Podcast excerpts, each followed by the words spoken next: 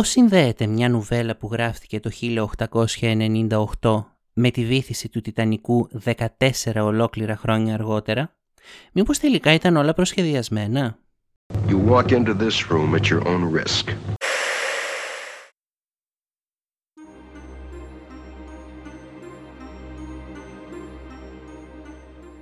Είμαι ο Πασχάλης Αυγερίδης και έρχομαι από τη σκοτεινή πλευρά.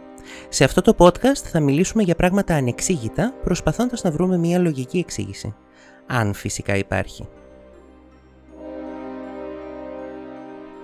Η ιστορία μας σήμερα αρχίζει τα ξημερώματα της 15ης Απριλίου του 1912 κάπου στο βόρειο Ατλαντικό ωκεανό. Εστιάζουμε σε ένα καράβι. Το ξέρουμε όλοι, μιλάμε για τον Τιτανικό. Κάτω από το λαμπερό φως των φωτοβολίδων όλοι τρέχουν πανικόβλητοι προσπαθώντας να βρουν ένα τρόπο να ξεφύγουν από ένα πλοίο που μέχρι τότε θεωρούνταν αβήθιστο. Κάποιοι έχουν αποδεχτεί τη μοίρα τους, ανάμεσα σε αυτούς μια ομάδα μουσικών που συνοδεύει με τα φιολιά τους τις τελευταίες ώρες του πληρώματος και των επιβατών και κάποιοι άλλοι προσπαθούν απεγνωσμένα να βρουν μια θέση στις τελευταίες σωστικές λέμβους που εγκαταλείπουν το πλοίο. Όπως και να έχει, εκείνη την ημέρα πέθαναν περισσότεροι από 1500 άτομα σε μία από τις μεγαλύτερες καταστροφές του 20ου αιώνα.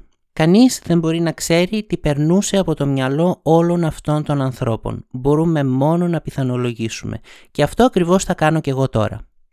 Πιθανολογώ λοιπόν ότι σε κάποιους από αυτούς τους ανθρώπους, τις τελευταίες τους ώρες, πέρασε από το μυαλό τους ότι αυτό που ζούσαν εκείνη τη στιγμή τους θύμιζε πάρα πολύ ένα βιβλίο που είχαν διαβάσει πριν από πολλά χρόνια. Το βιβλίο αυτό ονομαζόταν Futility και το είχε γράψει ο Αμερικανός συγγραφέας Morgan Robertson το 1898, 14 ολόκληρα χρόνια πριν από το ναυάγιο του Τιτανικού.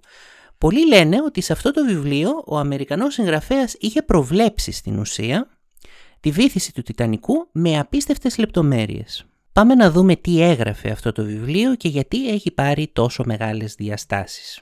Στα πρώτα κεφάλαιά του διαβάζουμε για το μεγαλύτερο υπεροκειάνιο που έχει φτιαχτεί ποτέ από άνθρωπο.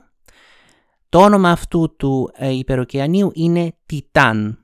Αυτό το υπεροκειάνιο έχει κάνει ήδη δύο ταξίδια. Βρισκόμαστε στο τρίτο ταξίδι. Οι επιβάτες είναι πάρα πολύ χαρούμενοι γιατί βρίσκονται σε ένα υπερπολιτελές πλοίο προφανώς και θα πάνε μια ωραία κρουαζιέρα. Πηγαίνουν από την Αμερική στην Αγγλία και κάπου διασχίζοντας το βόρειο παγωμένο ωκεανό προσκρούν σε ένα παγόβουνο μια κρύα απριλιάτικη νύχτα. Όσοι ξέρετε για τον Τιτανικό, αν είστε λογικά της ηλικίας μου έχετε δει πολλοί παιδιά τον Τιτανικό στον κινηματογράφο, έχετε παθιαστεί και μετά μαζεύατε από όλες τις εφημερίδες όλα τα DVD με τα, ε, με τα ντοκιμαντέρ για τον Τιτανικό, οπότε ξέρετε τα πάντα γι' αυτόν. Ε, για τους άλλους όμως, για όσους δεν ξέρουν, οι ομοιότητες με τον Τιτανικό είναι τεράστιες. Λοιπόν, ο Τιτάνας στο συγκεκριμένο, στη συγκεκριμένη νουβέλα βυθίστηκε τον Απρίλιο. Ο Τιτανικός βυθίστηκε στις 15 Απριλίου. Στις 14 προσέκρουσε, στις 15 βυθίστηκε.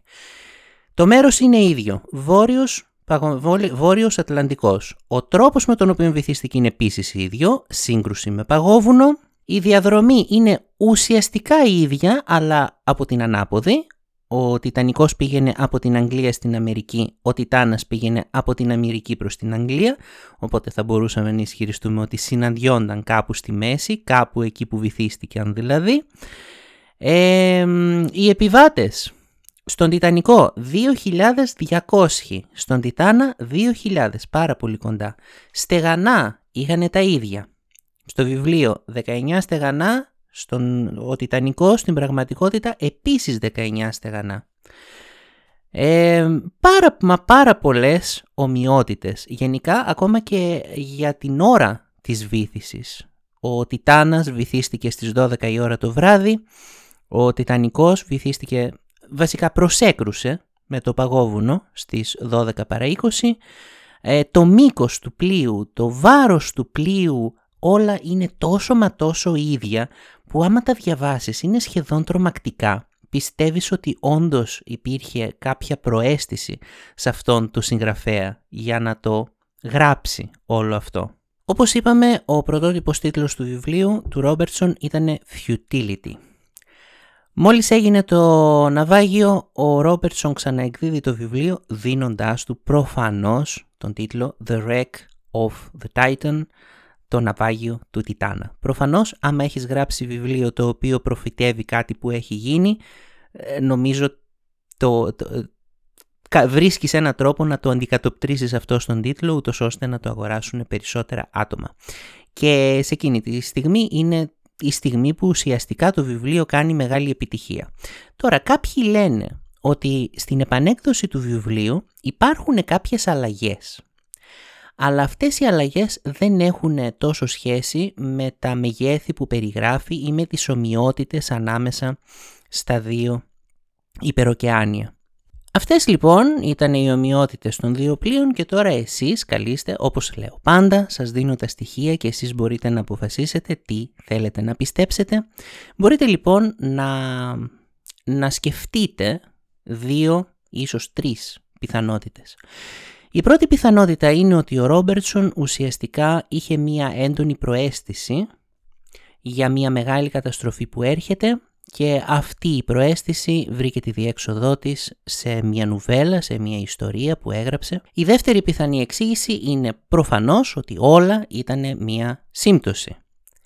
Η τρίτη, που είναι η δικιά μου εκδοχή στο όλο θέμα, ε, θα σας την πω στο τέλος, γιατί είναι η δικιά μου εκδοχή των πραγμάτων. Πάμε αρχικά να ερευνήσουμε τις δύο πρώτες. Πρώτο ενδεχόμενο προφητικής, προφητικές σκέψεις που εκφράζονται με κάποιο τρόπο σε κάποια μορφή τέχνης. Αν ισχύει κάτι τέτοιο, το βιβλίο αυτό του Ρόμπερτσον δεν είναι το μόνο παράδειγμα. Σας αναφέρω, 11 Σεπτεμβρίου λέγεται ότι προφητεύτηκε από τους Simpsons. Γιατί στους Simpsons σε κάποια φάση στα τέλη των 90s υπήρχε ένα επεισόδιο που ο Bart Simpson ανοίγει μια εφημερίδα και αυτή η εφημερίδα γράφει New York και κάτω από το New York έχει το 9 Σεπτέμβρης και στο βάθος έχει μια φωτογραφία που φαίνονται οι δίδυμοι πύργοι, οι κορυφές των οποίων φαίνεται να σχηματίζουν τον αριθμό 11. 9, 11, 11 Σεπτεμβρίου, ίσα ίσα στα αγγλικά είναι γνωστό σαν 9-11, 9-11. Ορίστε λοιπόν πώς οι Simpsons ερμήνευσαν το, την 11η Σεπτεμβρίου. Πώς οι Simpson προφήτευσαν την 11η Σεπτεμβρίου. Επίσης οι Simpson που φαίνεται ότι έχουν προφητέψει τα πάντα. Ε, Τραμπ το Μάρτιο του 2000 λέγεται, δεν το έχω δει, δεν βλέπω Simpson, γι' αυτό λέω λέγεται, αλλά είναι έγκριτες πηγές οπότε θα τις πιστέψω. Το Μάρτιο λοιπόν του 2000 λέγεται ότι είπανε ότι ο Τραμπ είναι πρόεδρος της Αμερικής και όντως πολλά χρόνια αργότερα ο Τραμπ έγινε πρόεδρος της Αμερικής. Αυτό που δεν περιμένετε να ακούσετε. Παναγία των Παρισίων. Έχετε δει την πολύ ωραία ταινία της Disney η Παναγία των Παρισίων. Θυμάστε στο τέλος που ο Φρόλο βάζει φωτιά σε όλο το κέντρο του Παρισιού γιατί θέλει να κάψει την ωραία Εσμεράλδα. Τώρα θυμηθείτε την πραγματική πυρκαγιά που έγινε στην, ε, στην Παναγία των Παρισίων, τη δυστυχώς τόσο καταστρεπτική και ας ελπίσουμε να ξαναχτιστεί. Επίσης, Back to the Future στην πρώτη ταινία λέει, δεν το παρατήρησα όταν την είδα, αλλά λέει ότι στην πρώτη ταινία υπάρχει ένα ρολόι το οποίο δείχνει 9 παρα 5. Άμα το σκεφτείτε αυτό, ο μικρός δείχτης είναι στο 9, ο μεγάλος δείκτης είναι στο 11. Τι μας δείχνει αυτό; 9-11, 11 Σεπτεμβρίου και πάλι από ό,τι φαίνεται όλοι προφήτευσαν την 11η Σεπτεμβρίου. Υπάρχουν απίστευτα πολλά παραδείγματα. Ας πούμε συγκεκριμένα για την 11η Σεπτεμβρίου θυμάμαι πάρα πολύ έντονα μία ταινία που είχα δει πριν την 11η Σεπτεμβρίου και δεν ξέρω καθόλου πώς λεγόταν αυτή η ταινία. Για πριν γυρίσω αυτό το podcast την έψαξα πάρα πολύ, αλλά δεν τη βρήκα. Σε αυτό το podcast λοιπόν, σε αυτή την ταινία λοιπόν, θυμάμαι πάρα πολύ έντονα ότι κάποιοι τρομοκράτες θέλανε να ρίξουν κάποια αεροπλάνα σε κάποιους ουρανοξύστες στην Αμερική και ο πρωταγωνιστής μας προσπαθούσε να τους εμποδίσει.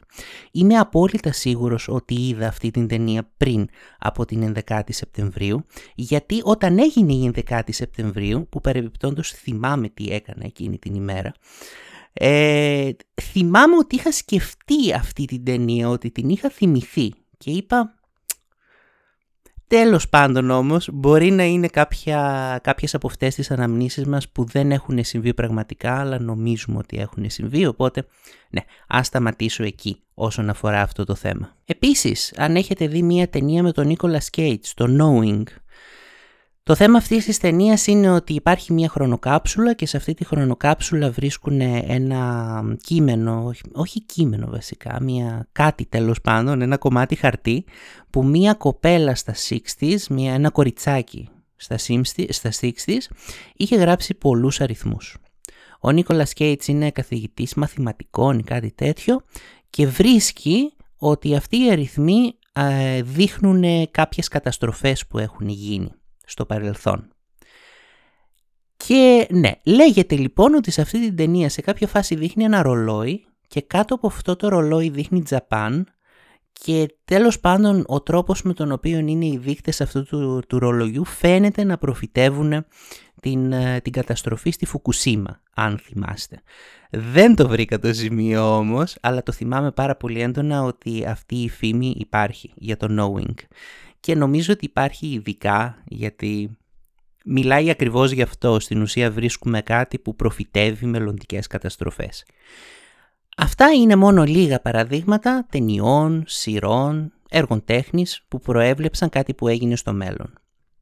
Υπάρχει η θεωρία λοιπόν ότι προφανώς αυτοί που κάνουν τέτοιου είδους πράγματα, συγγραφείς, artists, ε, όλα αυτά, καλλιτέχνες, ε, έχουν μία διέστηση που ούτε καν οι ίδιοι καταλαβαίνουν και αυτή η διέστηση βρίσκει διέξοδο μέσα από την τέχνη τους και ναι, αυτοί οι άνθρωποι λοιπόν ίσως είχαν ένα προέστημα που δεν μπορούσαν να ερμηνεύσουν και αυτό το προέστημα βρήκε διέξοδο μέσα από την τέχνη τους και δημιουργήθηκε αυτό που στην ουσία μπορούμε να πούμε ότι είναι προφητικό.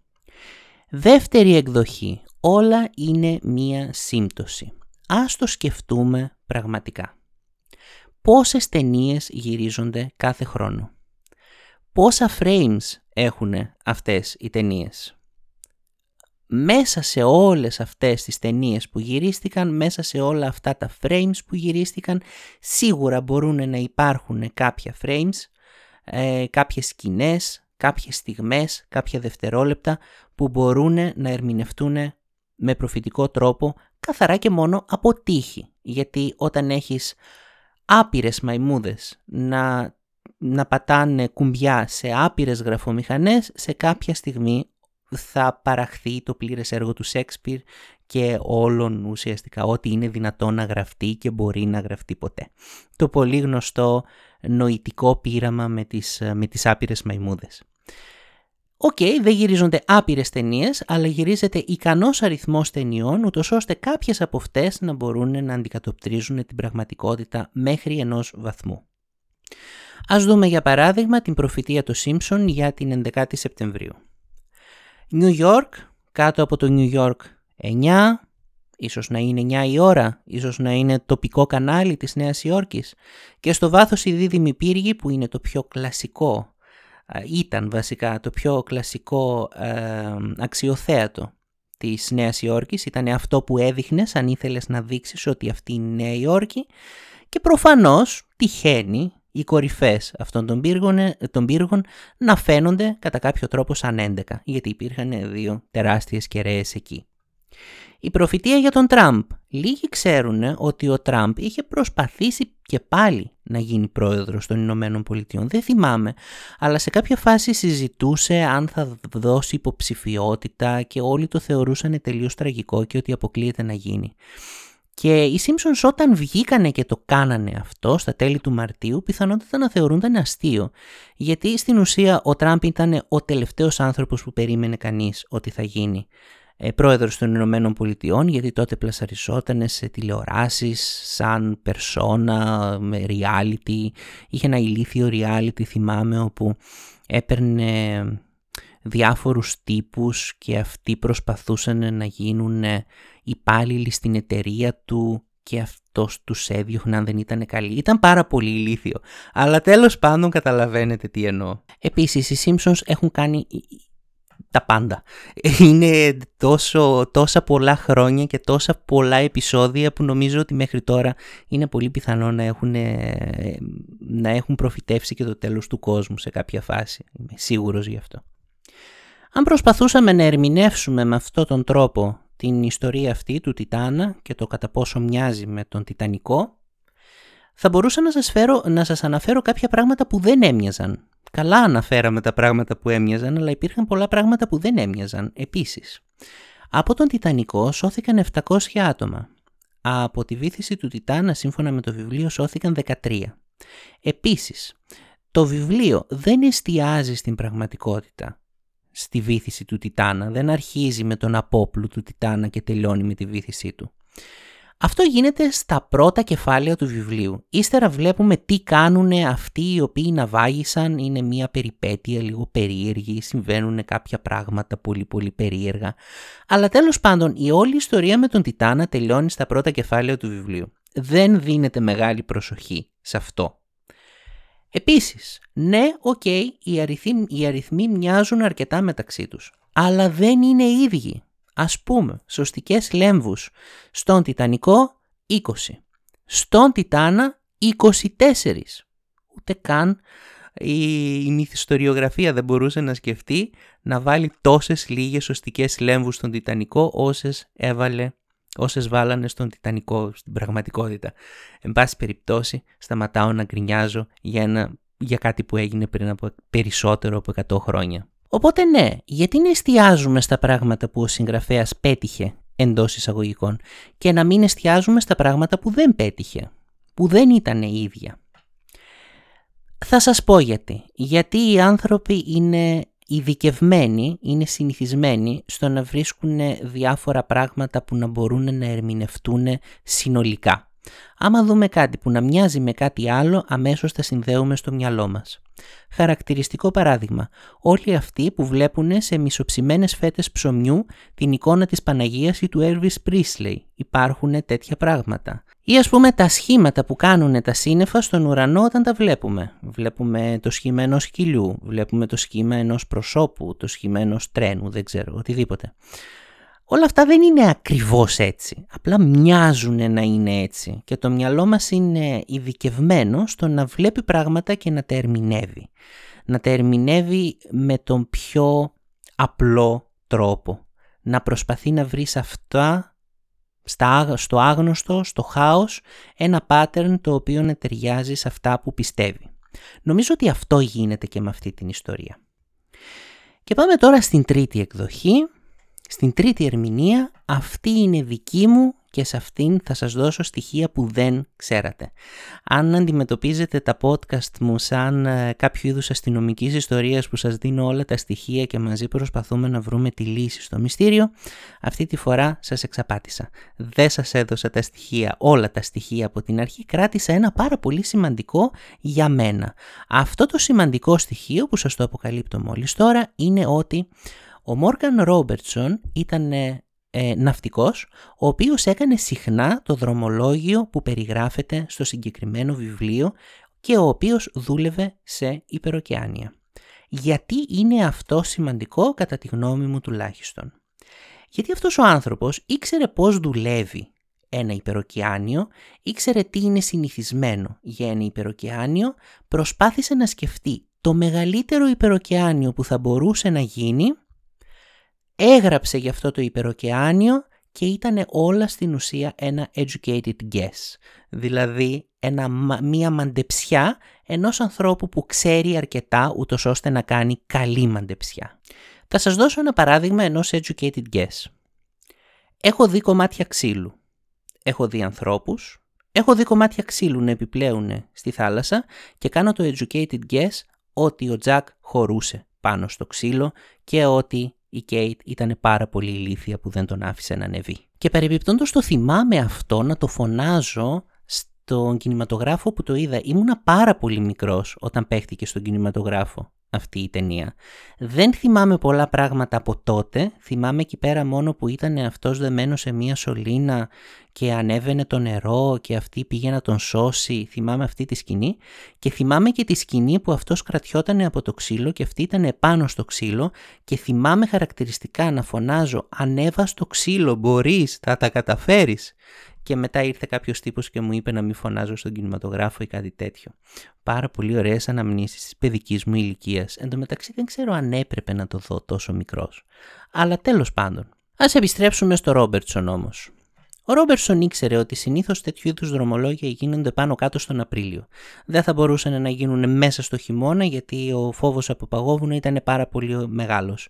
Επίσης, ο Ρόμπερσον ήξερε ότι το, πιο, το, το ταξίδι με το μεγαλύτερο πρεστίζ εντός εισαγωγικών και το ταξίδι που ήταν περισσότερο πιθανό να, να επιβαίνουν σε αυτό πολύ μορφωμένα άτομα και της καλής κοινωνίας ήταν ε, το δρομολόγιο που, έμε, που ένωνε την Αμερική με την Αγγλία. Τις δύο μεγαλύτερες ας πούμε πολιτισμικά, τις δύο μεγαλύτερες χώρες εκείνης της εποχής. Φυσικά η Αγγλία ήταν η μεγαλύτερη χώρα, αλλά τέλος πάντων καταλαβαίνετε τι εννοώ.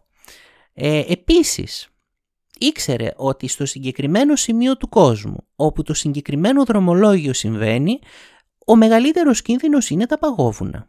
Και επίσης το κύριο θέμα στην ιστορία του Τιτανικού είναι ουσιαστικά η ύβρις. Το ναυάγιο του Τιτανικού έγινε επειδή κάποιοι άνθρωποι υπερεκτίμησαν τις δυνατότητες του κατασκευάσματός τους. Χαρακτηριστικό σχήμα, κάνουμε κάτι το οποίο εξοργίζει τους θεούς και οι θεοί μας στέλνουν τιμωρία, από την αρχαία Ελλάδα υπάρχει, Οκ, στον Τιτανικό δεν μιλάμε για θεούς, μιλάμε για μία, ε, για μία σύνδεση πραγμάτων, για μία σύνδεση συνεπειών, με τα αποτελέσματά τους και αυτό έφερε τη βήθηση του Τιτανικού. Αυτό είναι κάτι που κάποιος άνθρωπος μπορεί να σκεφτεί λογικά. Μπορεί ένας άνθρωπος να συνδέσει λογικά όλα αυτά τα πράγματα, να βρει την πιο πιθανή πορεία και να τη γράψει σε ένα μυθιστόρημα που θέλει να είναι να, να συμβαδίζει με την πραγματικότητα και να μοιάζει με κάτι που θα μπορούσε να γίνει. Αν κάτι μπορεί να γίνει, τότε είναι πολύ πιθανό σε κάποια φάση στο μέλλον όντως να γίνει. Συνοψίζω αυτή μου την ερμηνεία των πραγμάτων με μία φράση του φιλόστρατου, θα την πω στα αρχαία, μετά θα τη μεταφράσω. «Θεοί μεν γάρ μελόντων, άνθρωποι δε γιγνωμένων, σοφοί δε προσιόντων αισθάνονται». Οι θεοί ξέρουν αυτά που θα γίνουν στο μέλλον γιατί προφανώς είναι θεοί. Οι άνθρωποι ξέρουν αυτά που γίνονται ενώ οι σοφοί μπορούν να διαισθανθούν αυτά που έρχονται στο κοντινό μέλλον.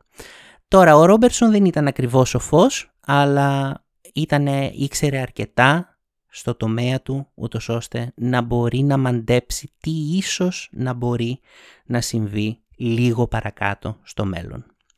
Επίσης, ας μην ξεχνάμε ότι η κατασκευή του Τιτανικού δεν ήταν μυστική. Δεν έγινε μυστικά, τα σχέδια υπήρχαν, ήξερε ο κόσμος εδώ αρκετά χρόνια πριν την κατασκευή του, γιατί προφανώς πήρε αρκετά χρόνια η κατασκευή του, ε, το, το σχέδιο να κατασκευαστεί ένα πλοίο τέτοιου μεγέθους. Αυτά λοιπόν, αυτό πιστεύω, και πάμε σε μια τέταρτη κρυφή εκδοχή ότι ήταν όλα μία συνωμοσία, όλα έγιναν εσκεμένα, ναι υπάρχουν άνθρωποι που το πιστεύουν αυτό, όλα έγιναν εσκεμένα σε κάποιον συνέφερε να βυθιστεί ο Τιτανικός, τον βήθησε επίτηδες και επειδή ήταν λίγο ηλίθιος ο καημένος και δεν μπορούσε να σκεφτεί τρόπο να το κάνει, άντλησε τα στοιχεία από αυτό το βιβλίο του Ρόμπερτσον. Εγώ τώρα θέλω να ψάξω και να βρω αυτόν τον άνθρωπο ο οποίος έγινε η αιτία να πεθάνει ο Τζακ και αυτός ο άνθρωπος είναι στην ουσία ο μόνος άνθρωπος τον οποίο συνέφερε να βυθιστεί ο Τιτανικός που είναι ο Κάμερον. Ο Κάμερον λοιπόν πιστεύω ότι πήρε μια μηχανή του χρόνου, γύρισε στο 1912, βύθισε τον Τιτανικό, επέστρεψε, έκανε την ταινία και έβγαλε πάρα πολλά χρήματα. Αυτό ήταν το σχέδιό του, τον κατηγορώ, άμα δεν είναι αυτό με το educated guess που έλεγα, είναι σίγουρα ο Κάμερον, φταίει ο Κάμερον και παρακαλώ διαδώστε το. Αυτά λοιπόν, γενικά ο Τιτανικός είναι ένα θέμα που με γοητεύει από τότε, από τις πιο τρυφερές αναμνήσεις μου της παιδικής μου ηλικίας να βλέπω αυτή την ταινία και να βλέπω ντοκιμαντέρ για αυτή την ταινία και να διαβάζω πράγματα για τον Τιτανικό λίγο αργότερα. Μπορείτε να μας βρείτε στο YouTube όπου έχουμε κανάλι Once Upon a Book YouTube channel που μιλάμε για τελείως διαφορετικά θέματα, συγκεκριμένα για λογοτεχνία, σε όσους ενδιαφέρει μπορείτε να μας βρείτε. Αφήστε μας ένα review, μια αξιολόγηση, κάτι, αν σας άρεσε, μας βοηθάει πάρα πολύ. Και αυτά για σήμερα. Θα τα πούμε σε ένα μελλοντικό επεισόδιο και πραγματικά θέλω να βγείτε στο δρόμο με πλακάτ που να γράφουνε James Cameron Ρουφιάνε θα πεθάνεις. Γεια σας.